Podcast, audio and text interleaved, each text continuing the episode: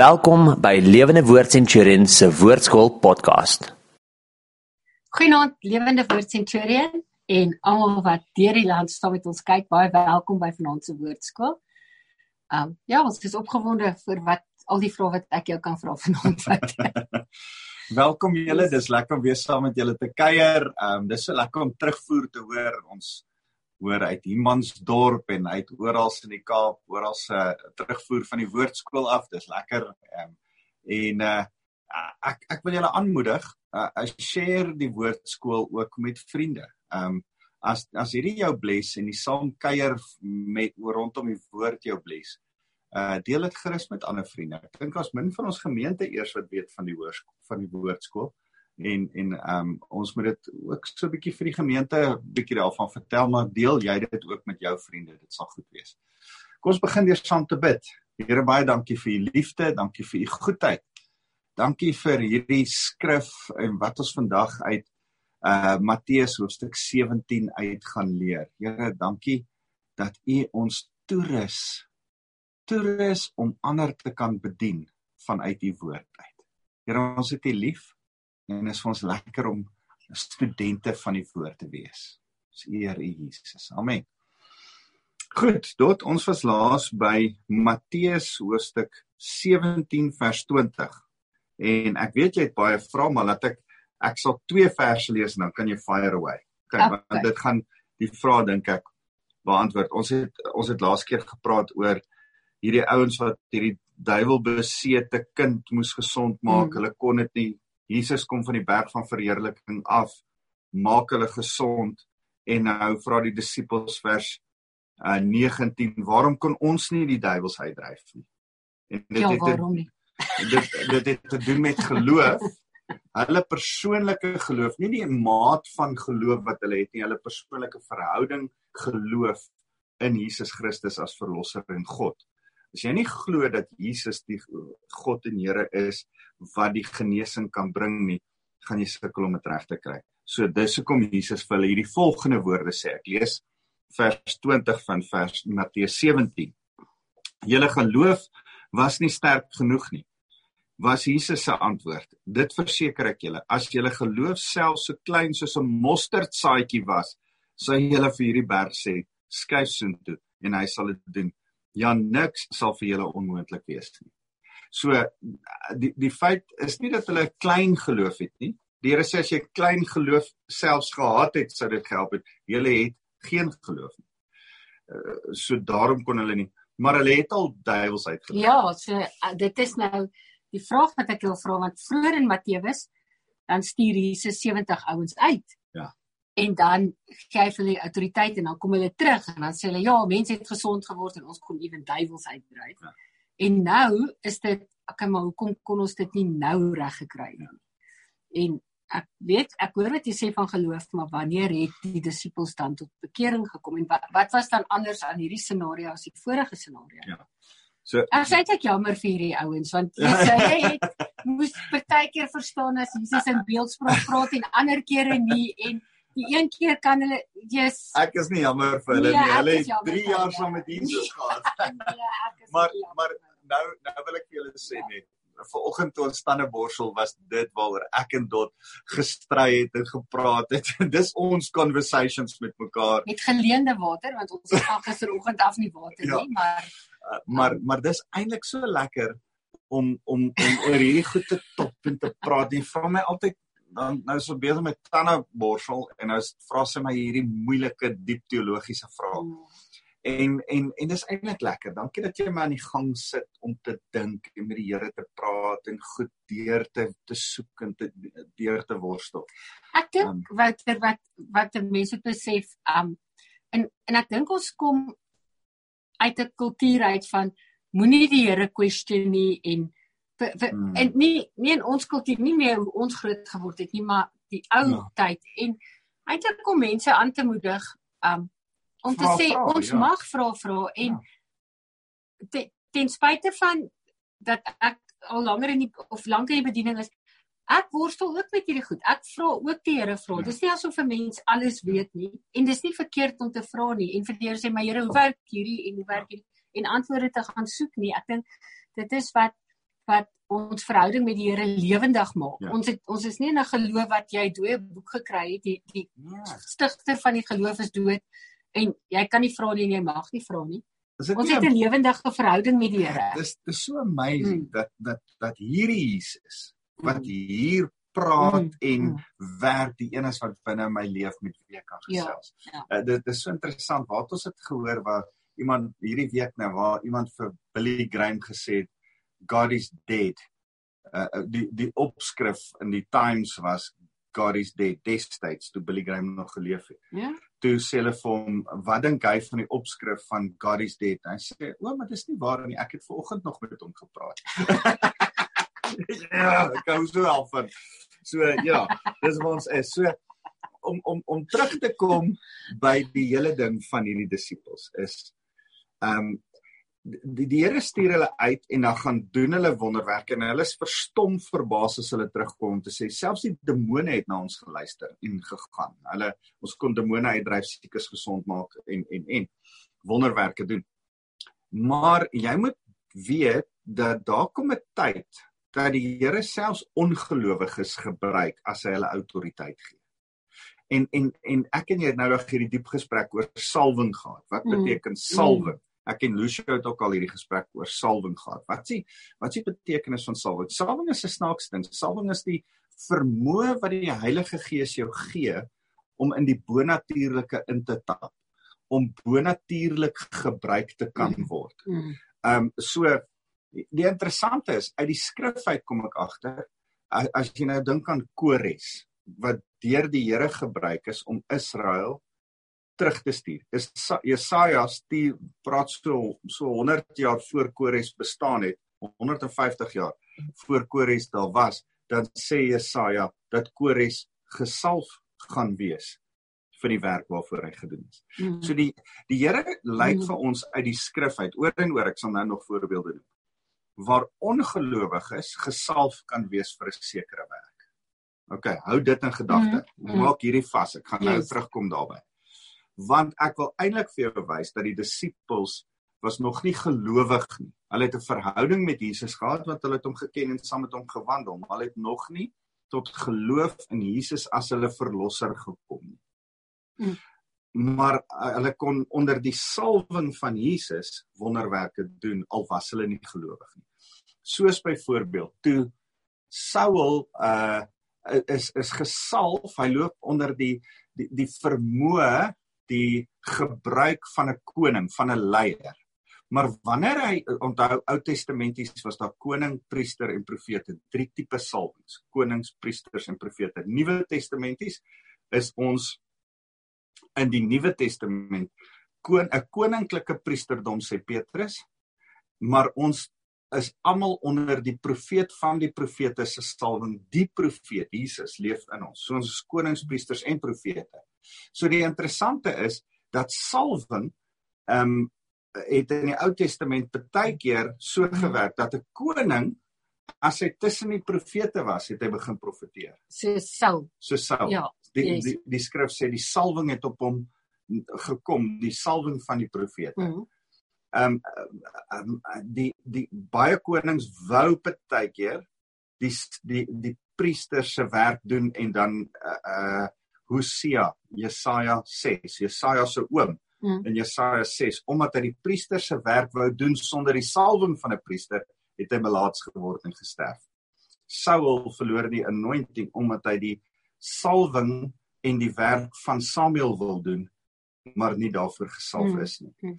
Dawid, as hy begin sing voor die Here, is hy 'n koning, gesalf as 'n koning, nie gesalf as 'n priester of 'n profeet nie. Maar wanneer hy begin sing voor die Here, dan is daar lyk vir ons soos 'n salwing van 'n priester wat kan worship. mm. Hy, hy, hy doen nie priesterwerk nie, Mm. maar daar's iets van 'n priester se salwing van aanbidding Mm. In Okay. Dawid se lewe. So so so sien jy, maar Dawid se verkeerde voorbeeld want hy het die Here voluit gedien, maar Saul is die Mm. regte voorbeeld. Daar daar's ander in die skrif ook, soos ek sê Kores Ehm um, ek dink nou 'n bietjie aan wie nog, maar maar daar's ander voorbeelde van die Here wat ongelowiges gebruik het wat in 'n salwing optree want hy het 'n spesifieke ding wat hy wil toepas. Nou die Here het eintlik onthou net daar Ja, was maar ek gaan geen vir jou 'n moeilike vraag. laat, laat ek net gou sê, Ja. Daar was nie pamfletjies Mhm. en Facebook of 'n advertensie of 'n billboard of iets om om aan te kondig wie Jesus was nie. So Mm. as hy die 70 uitstuur, eh, is hy eintlik besig met 'n advertensieveld tog. Hy moes hulle uitstuur om eh, die die bekendmaking van die evangelie daar buite te kry Mm. om mense na hom toe te trek. Mm. Ons het vir, vir mekaar gesê die uitstuur was 'n trek van die Mm. mense na hom toe ook. Was dit was sy advertensie, dit was sy blaadjies wat hy uitgestuur het. En die logo wat hy daarop gesit het was die wonderwerke. Mm. Mm. Die hoor ek beter julle 'n vermoë gee al glo julle my nog nie al verstaan julle nog nie wie ek is nie. Beter ek julle die vermoë gee om wonderwerke te Mm. doen want as die mense na my toe kom, gaan hulle wonderwerke Mm. kry. Goed, so dit het gebeur toe hulle uitgestuur het. Maar nou dink hulle dit gaan sommer net self gebeur en nou gebeur dit nie. Mm. Want hulle vang nog nie dat die geloof nie in hulle vermoë is nie, want hulle dink hulle in hulle eie vermoë kan hulle die duiwels uitdryf. Die Here sê, nee nee wag, dit lê nie in jou vermoë. Mm. As jy net vir so as, dit gaan oor jou geloof. Jy moet geloof in my. Jy moet eintlik tot wedergeboorte kom. Jy moet eintlik tot Ja. bekering kom. Soos wat ek vir Nikodemus verduidelik het, Petrus, Johannes, Jakobus, julle moet eintlik in my begin glo. Dan gaan julle vir berge kan sê skuif. En dis nie letterlik berg skuif nie, maar julle gaan groot probleme uit die weg uit kan ruim. Julle gaan groot bewegings aan die gang hê as julle eers tot geloof Mm, kom. mm. So, dis dit. Yes, okay. Nee, ek, Wat wat 'n moeilike Nee, vraag ek- ek- nee, dit was eintlik oor die profete, maar ek dink nie dit is in hierdie konteks nou wat Okay, ek so vra 'n nie. bietjie Ja. Nee, nee, ek ja, ek dink so. Okay. Ek sal jou môre vra sê. As 'n tandeborsel, dankie. Ja. So so kom ons praat nou na gelang van dit. Nee, nee, kom ek lees eers vir jou die volgende 2, Mm. 3 verse want dit sluit aan by wat ons wil Ja. sê. Ons wil praat oor wanneer het die disippels dan Ja. tot bekering Yes. gekom. Dis wat jy net nou ook gevra het. Nou hierdie gaan so 'n bietjie meer duidelikheid daaroor gee. Uh weer terug in Galilea vers 22, weer terug in Galilea het Jesus vir hulle gesê: God het bepaal dat die seun van die mens oorgegee moet word in die hande van mense. Daai mense is eintlik heidene, né? Die, die woord daar uh, en hy moet met ander woorde in die, in die hande van die Romeine oorgegee word. Hulle sal hom doodmaak, maar God sal hom op die 3de dag weer opwek. Die duidelike evangelie. Mm. Goeie nuus. Mm. Luister, ek gaan dood gaan gemartel word, doodgemaak word. Derde dag gaan ek opstaan. Mm. Hy sê dit oor en oor in die skrif. Ehm um, en die disippels was baie geskok om dit te hoor.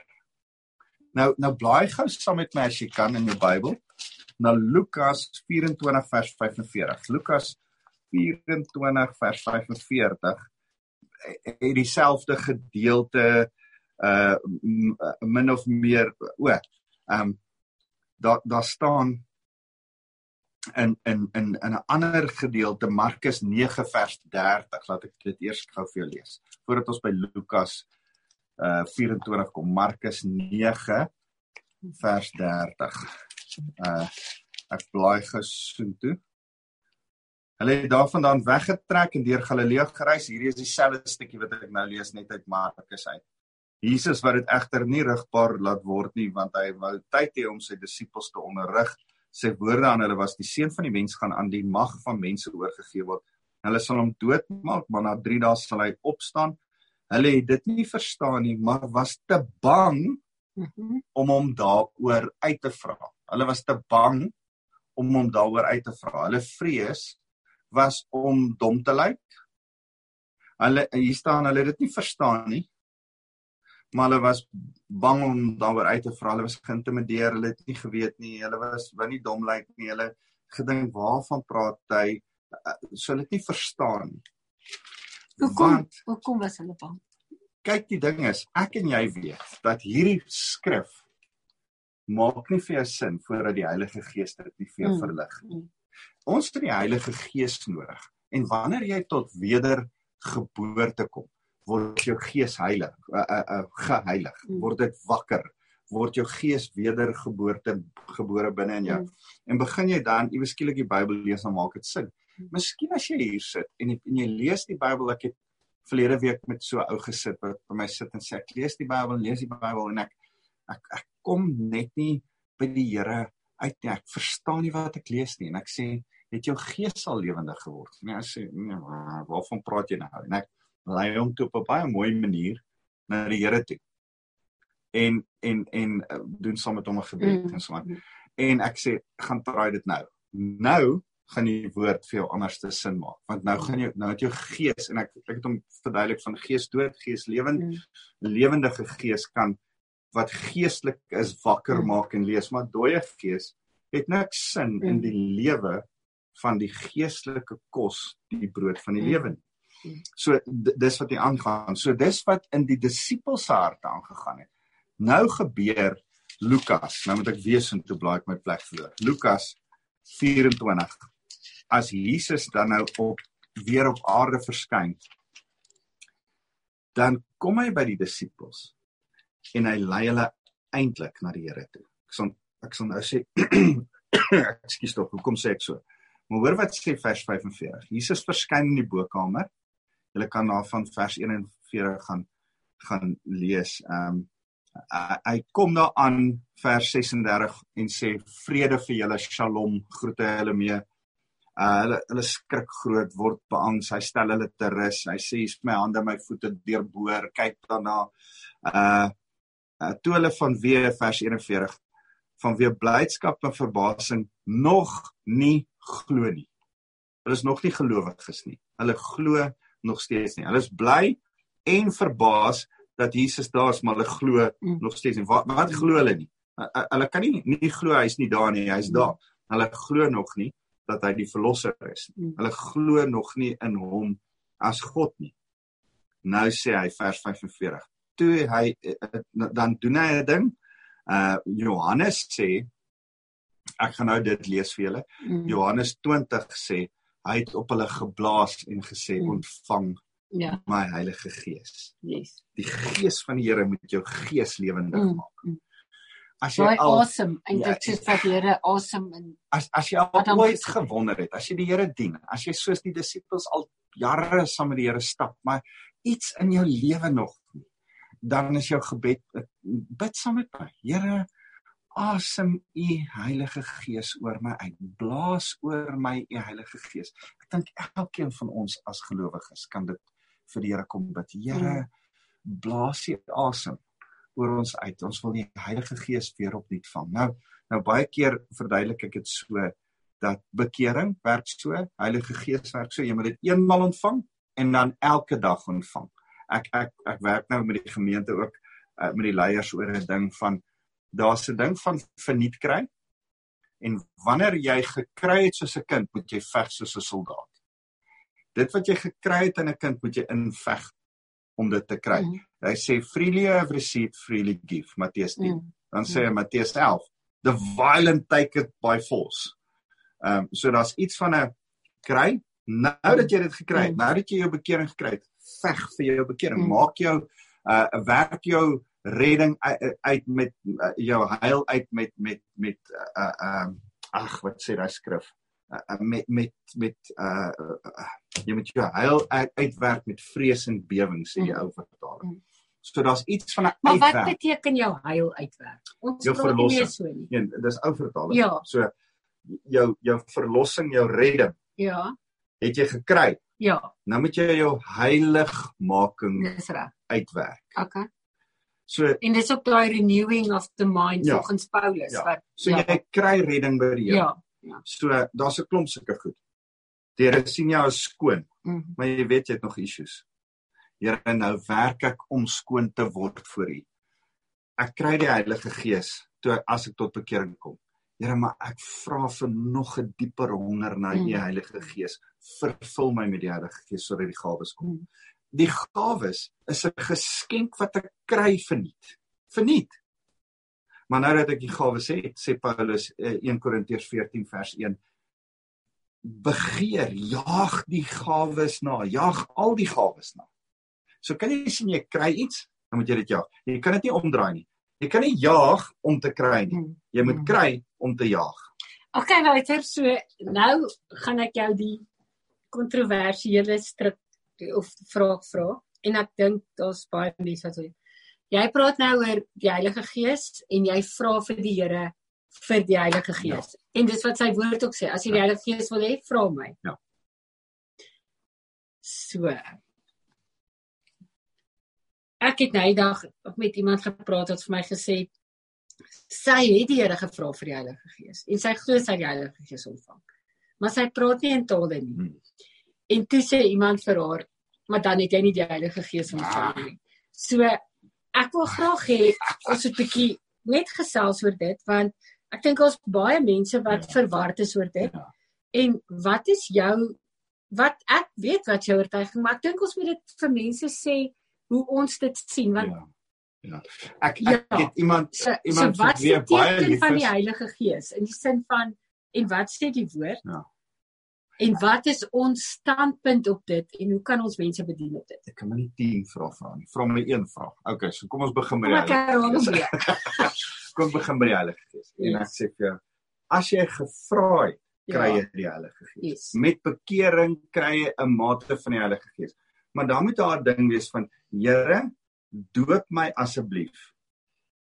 Maak my tot oorlopends toe vol van die Heilige Gees sodat die gawes van 1 Korintiërs hoofstuk 12 in my lewe manifesteer. 1 Korintiërs 12 vers 7 sê die gawes is nie vir myself nie, dis vir ander mense. 1 Korintiërs 14 sê daar's een gawe wat jou geloof opbou sodat jy in geloof ander mense kan kan bedien en dis die gawe van 'n gebedstaal. 'n Gebedstaal is een van die gawes wat vir jou is tot opbou van ander.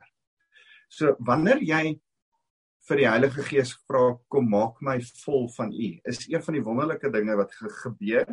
Dit hoef nie altyd te gebeur nie. Jy kan al die ander gawes kry om mense te gaan bedien, wonderwerke en genesing en al. Maar wanneer jy besef ek het as ek hierdie goed bedien, moet daar my gebedstyd geloof gestuur word in my. Dan besef jy die dinamika van tale en hoekom ek in tale moet bid alleen in my binnekamer, nie voor ander mense nie. Alleen in my binnekamer. En dan sê die Here, dan sal hy jou vul met tale. Vir my is so lekker om om hierdie week 'n e-mail te kry van gemeentelede wat van ons wat sê ek het dit so begeer hierdie tale ding en ek weet ek's gedoop in die Heilige Gees en in my gebedstyd ek en my man sit en bid en iewes skielik begin hy net in tale bid. En so 'n week later begin sy in tale bid. En en die die ding van tale is dis een van die vrugte. Maar, maar kom ek gaan eers 'n stap terug en ek sê Is een van die geskenke. een van die geskenke, Ja. gawes, nie vrug nie, gawes. Yes. So ehm um, kom ek vat een stap terug en sê met jou bekering kry jy 'n bietjie van die Heilige Mm. Gees. Daar's 'n bietjie water in die glas. Dan moet jy sê, Here, ek wil meer van die Gees hê. Dit, dit die skrif sê vir ons, begeer, hinker, vra, smag na die Heilige Gees. En dan kom die Heilige Gees tot oorlopends toe vol en in jou gebedslewe waarvan die hart van vol is loop die mond van oor begin jy oor uit die gees uit bid en in gawes bedien. Maar as jy gevra het vir die Heilige Gees, dan het jy gevra vir die Heilige Gees en dan gaan die Heilige Gees manifesteer in jou lewe. Maar jy moet aanhou hon- honger en dors daarna. Die die die soek, die veg, die kry van die vat van dit noem hy dors. Hy sê ehm um, ek die wat dors na die Here sal ek sal ek lewende water gee. Mm. En vanuit jou binneste Johannes 7 vers 37 sal ek bin lewende water laat vloei. Mm. So yes, daar daar's 'n begin die Here salf jou. Maar dan moet jy aanhou dors en aanhou soek en dan eventually dan gaan dit kom. Maar ons motief vir soek moenie wees want ek wil 'n taal hê nie. Dit is nie goed genoeg nie. Jou motief vir soek moenie wees hoorie want ek wil tog grand lyk nie. Dit dis nie goed genoeg nie. Dis selfsugtig. My motief vir die gawes soek 1 Korintiërs 14 vers 1 jaag die gawes na. My motief vir dit is want die kerk van die Here moet mooi gemaak word. Mm. Ander gelowiges moet deur my bedien word. Here, ek wil kan genesing doen, wonderwerke doen, ehm um, wysheid hê, onderrig hê. Here, want daar's mense wat bedien moet word wat deur moeilike tye gaan en en en, en hulle het my bonatuurlike salwing, onthou ons het net mm. gepraat van salwing. Hulle het my bonatuurlike salwing vermoëns van die Heilige Gees nodig om vir hulle te gaan bedien. Here, omdat ek lief is vir mense, gebruik my as 'n instrument. Mm.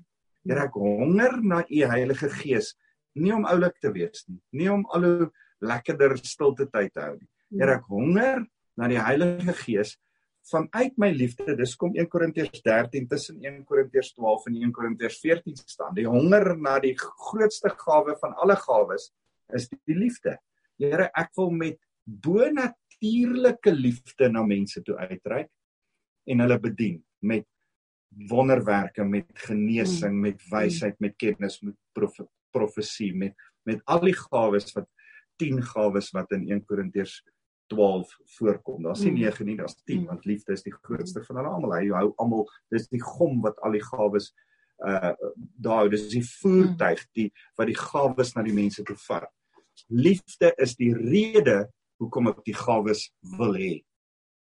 So as jy en en dan's een van hierdie gawes, een van hierdie 10 gawes is 'n gebedstaal om die geloof in jou op te werk geloof is die starter van die engine mm. wat die wiele laat draai die wiele is die is is die gawes maar maar dit bring my by mense uit mm.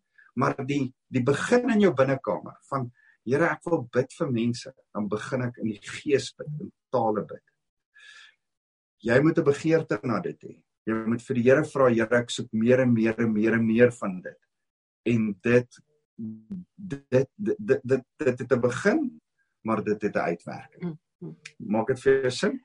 Ja, maar ek dink wat 'n mens ook kan sê of of die twee goed wat vir my uitstaan is Petrus se lewe en plekke waar waar hy goed vir Jesus sê, is die seun van God en dan sê dis nou voor Jesus se kruisiging. Ehm um, dan sê Jesus vir hom dit het die gees aan jou oorword. Ja. Maar dan ook wat hy goed sien van die Heilige Gees soos die verheerliking en dan in die vlees op optree en sê kom ek bou uit. Ja. Verstaan daai ja. tipiese wat ja. ek dink. En dan hoe hy eers voor sy bekering, sy ja. gees het nog nie lewendig ja. ja. Ja. Okay, en dan hoe hy nou obviously agterkom, maar dit wat Jesus gesê het, hoorie, ek gaan gevang word, ek gaan gemartel word, ek gaan gekruisig word moes tog vir hom bevestig het maar dis die Messias want dit het waar geword en tog sit hy in die tuin en sê vir die jong meisietjie ek ken hom nie hom nie nê nee? Ja. Verstaan? En kom, dan want hy het nog nie tot bekering gekom. Ja, Hoor, maar nee, maar wat ek eintlik meer wil sê is dit is dat van daai ding en ja, hy hy het nog maar ek ek hy het nog nie tot bekering gekom nie, maar tog het die Heilige Gees hom goed openbaar en sy saam ja, stap saam met Jesus. Want daar was salwing. Maar dan jy ja. kan selfs ongelowige mense, mense wat met hom 'n godsdienstige verhouding het, want ek wil ek ek wil dit vergelyk dat dat die dat die disippels eintlik met die met die Here 'n 'n 'n vriendskapsverhouding mm. gehad het. Mm. Hulle het hom nog nie as verlosser ja. verlosser ja. verklik nie. Okay, maar maar die keer wat wat Petrus dit sê, dan sê Jesus dit het dit het die Heilige Gees ja. aan jou voorkom. Okay. Maar dan die transformasie in sy lewe van waar hy nie vir 'n diensmeisie kan sê ek ken Jesus en ek's 'n disipel nie, na waar hy die krag van die Heilige Gees ontvang uitgaan preek en 3000 mense kom tot bekering. Ja, so ja. daai krag van die wat gebeur, kan ek jou wys wat gebeur ja, tussen. Ja. Ja. Daar's daar's 'n draai oomblik. Ek weet ons is nou hier af, af van die teks af, maar kom ons Maar, maar daar's 'n ja. draai oomblik ja. in sy lewe, maar dit het te doen met die teks. Die draai oomblik in mm. sy lewe moet ek eers vir jou verduidelik aan die hand van Romeine 10 vers 9. So Jesus praat oor verlossing. Wanneer gebeur verlossing in jou lewe? Wanneer maak jy los van jou sondige natuur, die ou mens, en word verlos en word gered in 'n nuwe natuur en 'n ewige lewe? En wanneer maak jy klaar met dood na lewe, van donker na lig? Dis waarvan hy praat van redding, verlossing. Goed. Nou sê hy uh nou beskryf hy dit in vers 9 so dan sê want as jy met jou mond bely dat Jesus die Here is en met jou hart glo dat God hom uit die dood opgewek het, sal jy verlos word. Mm. Daar's twee voorwaardes vir verlossing, vir redding, vir wedergeboorte. Mm. Want dis wat Ja, wat dit is. ja. Dis 'n ware geloof tot om tot geloof te kom, om tot wedergeboorte te kom, om tot bekering te kom, om gered te word en die ewige lewe te ontvang. Dis als dieselfde ding. Mm. Goed. Mm. W- Wat's daai twee voorwaardes vir dit? Voor jy daarby uitkom en daar twee goed gebeur in jou lewe. Die die skrif sê Romeine 10 vers 9. Jy moet met jou hart uh jy moet met jou mond bely dat hy jou Here is, dat hy jou baas, jou God, jou Here is.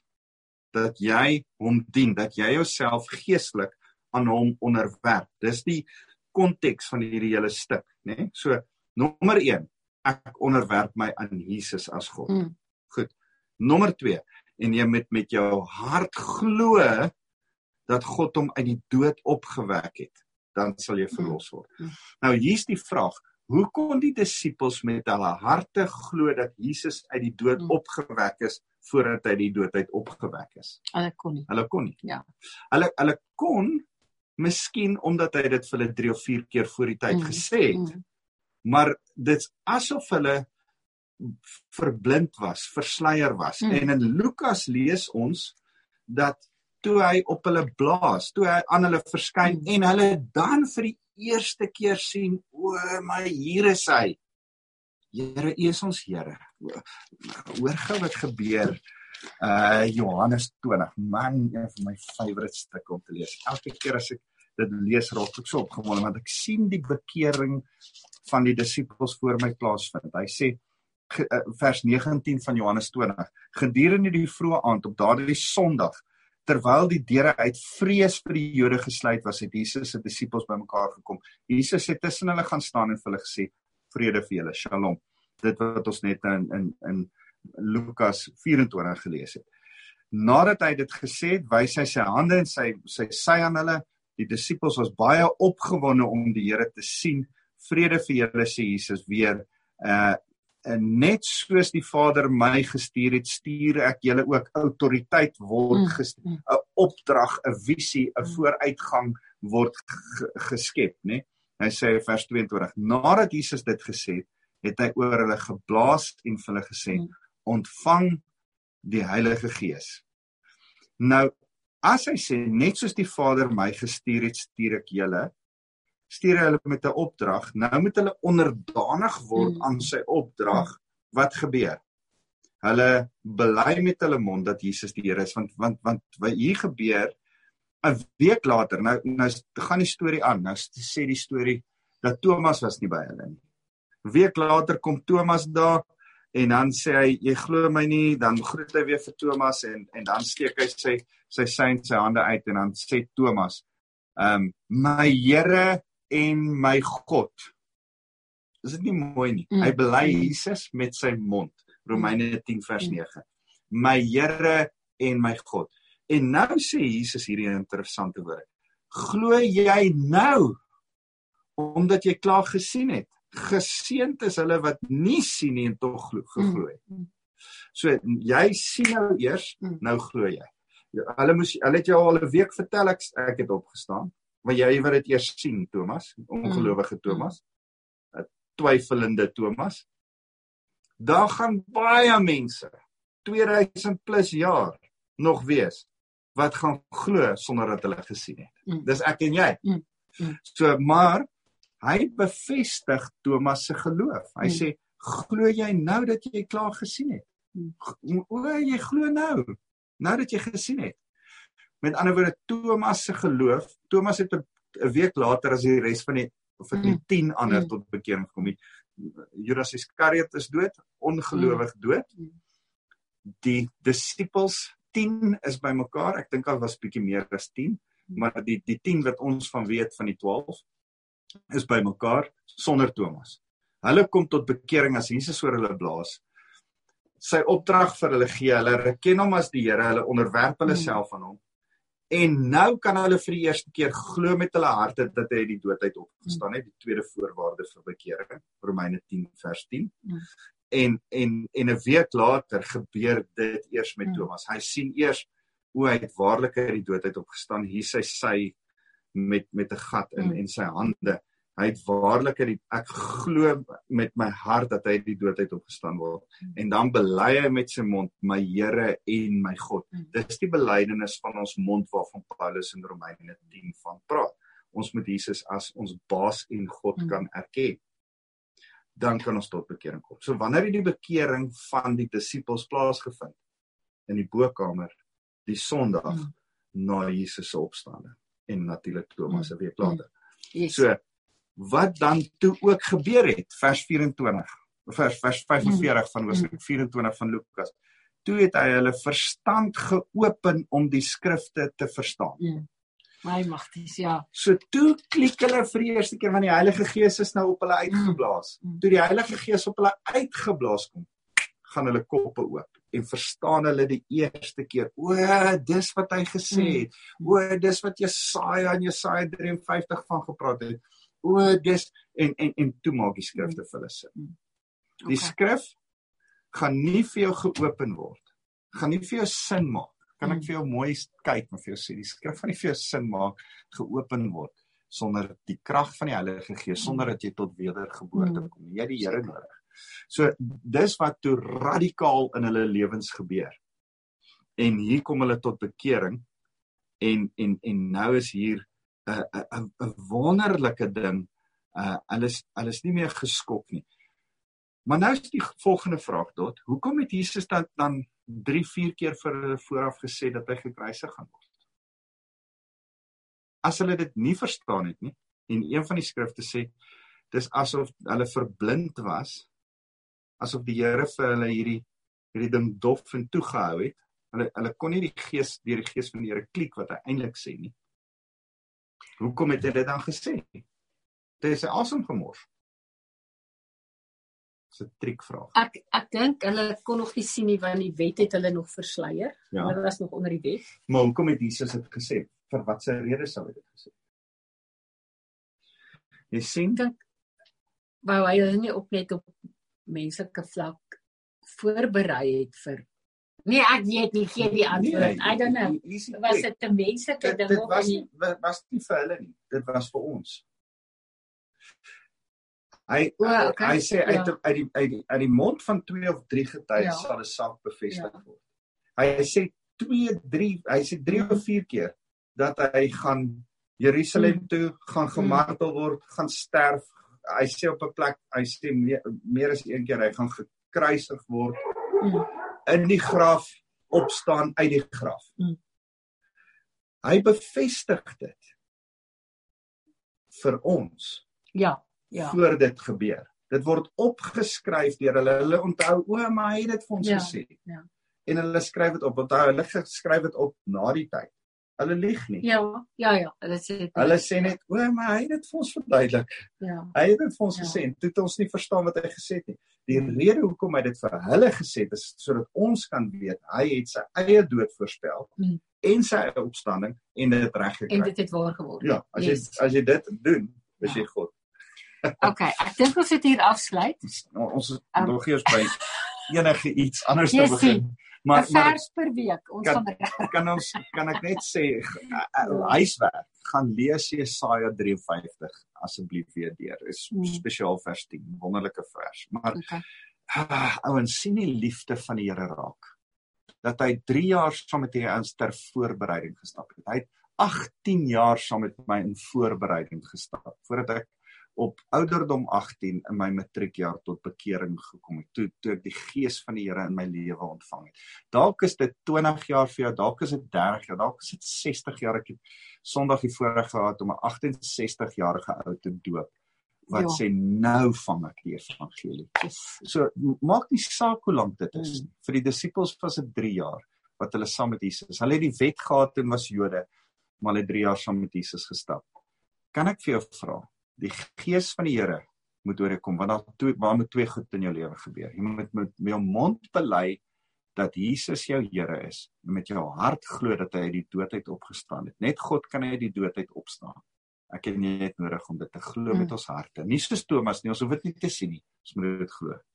So kom ons sê dit weer vir hom en glo dit weer in ons harte. Want ons ons het dit verniet gekry, dan moet ons werk hier. Here baie dankie dat ons almal wat saam kyk net kan kom toefou in u liefde en sê Here dankie dat u lief is vir ons. Dankie dat u ons u ons gees u Heilige Gees in ons harte uitstort vanuit u liefde. En deur u genade bring u redding vir ons. En daarom Here wil ons aan ons kant van die redding ontvang met ons mond bely Jesus u is my Here en my God soos wat Thomas gesê het. Hmm.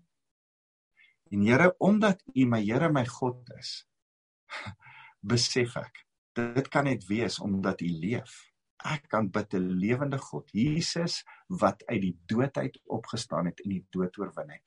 U is my God. Ek glo dit met my hele hart. Ek bely dit met my mond en Here, daarom is dit my verlossing.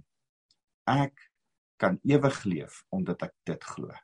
En Here, as ons dit vir mekaar sê, dankie dat daar dan ander implikasies is wat U dan die Heilige Gees in my lewe uitstort en my saam met U laat werk om mense in liefde te bedien. Elkeen wat nou vir my luister, in liefde te kan bedien en sê ek's lief vir jou wil jou bedien met die gawes van die Heilige. Gees. Natuurlike gawes van my en die bonatuurlike gawes van die Heilige Gees in my lewe gekombineer. En Here, daarom kom bid ons vir elkeen wat nou luister na hierdie boodskap en ons dra hulle aan U op. Dankie vir U liefde, Jesus. Amen. Amen. Dankie Dot. Dankie. Interessante klas. Dankie ja. julle. Lief vir julle. Bye.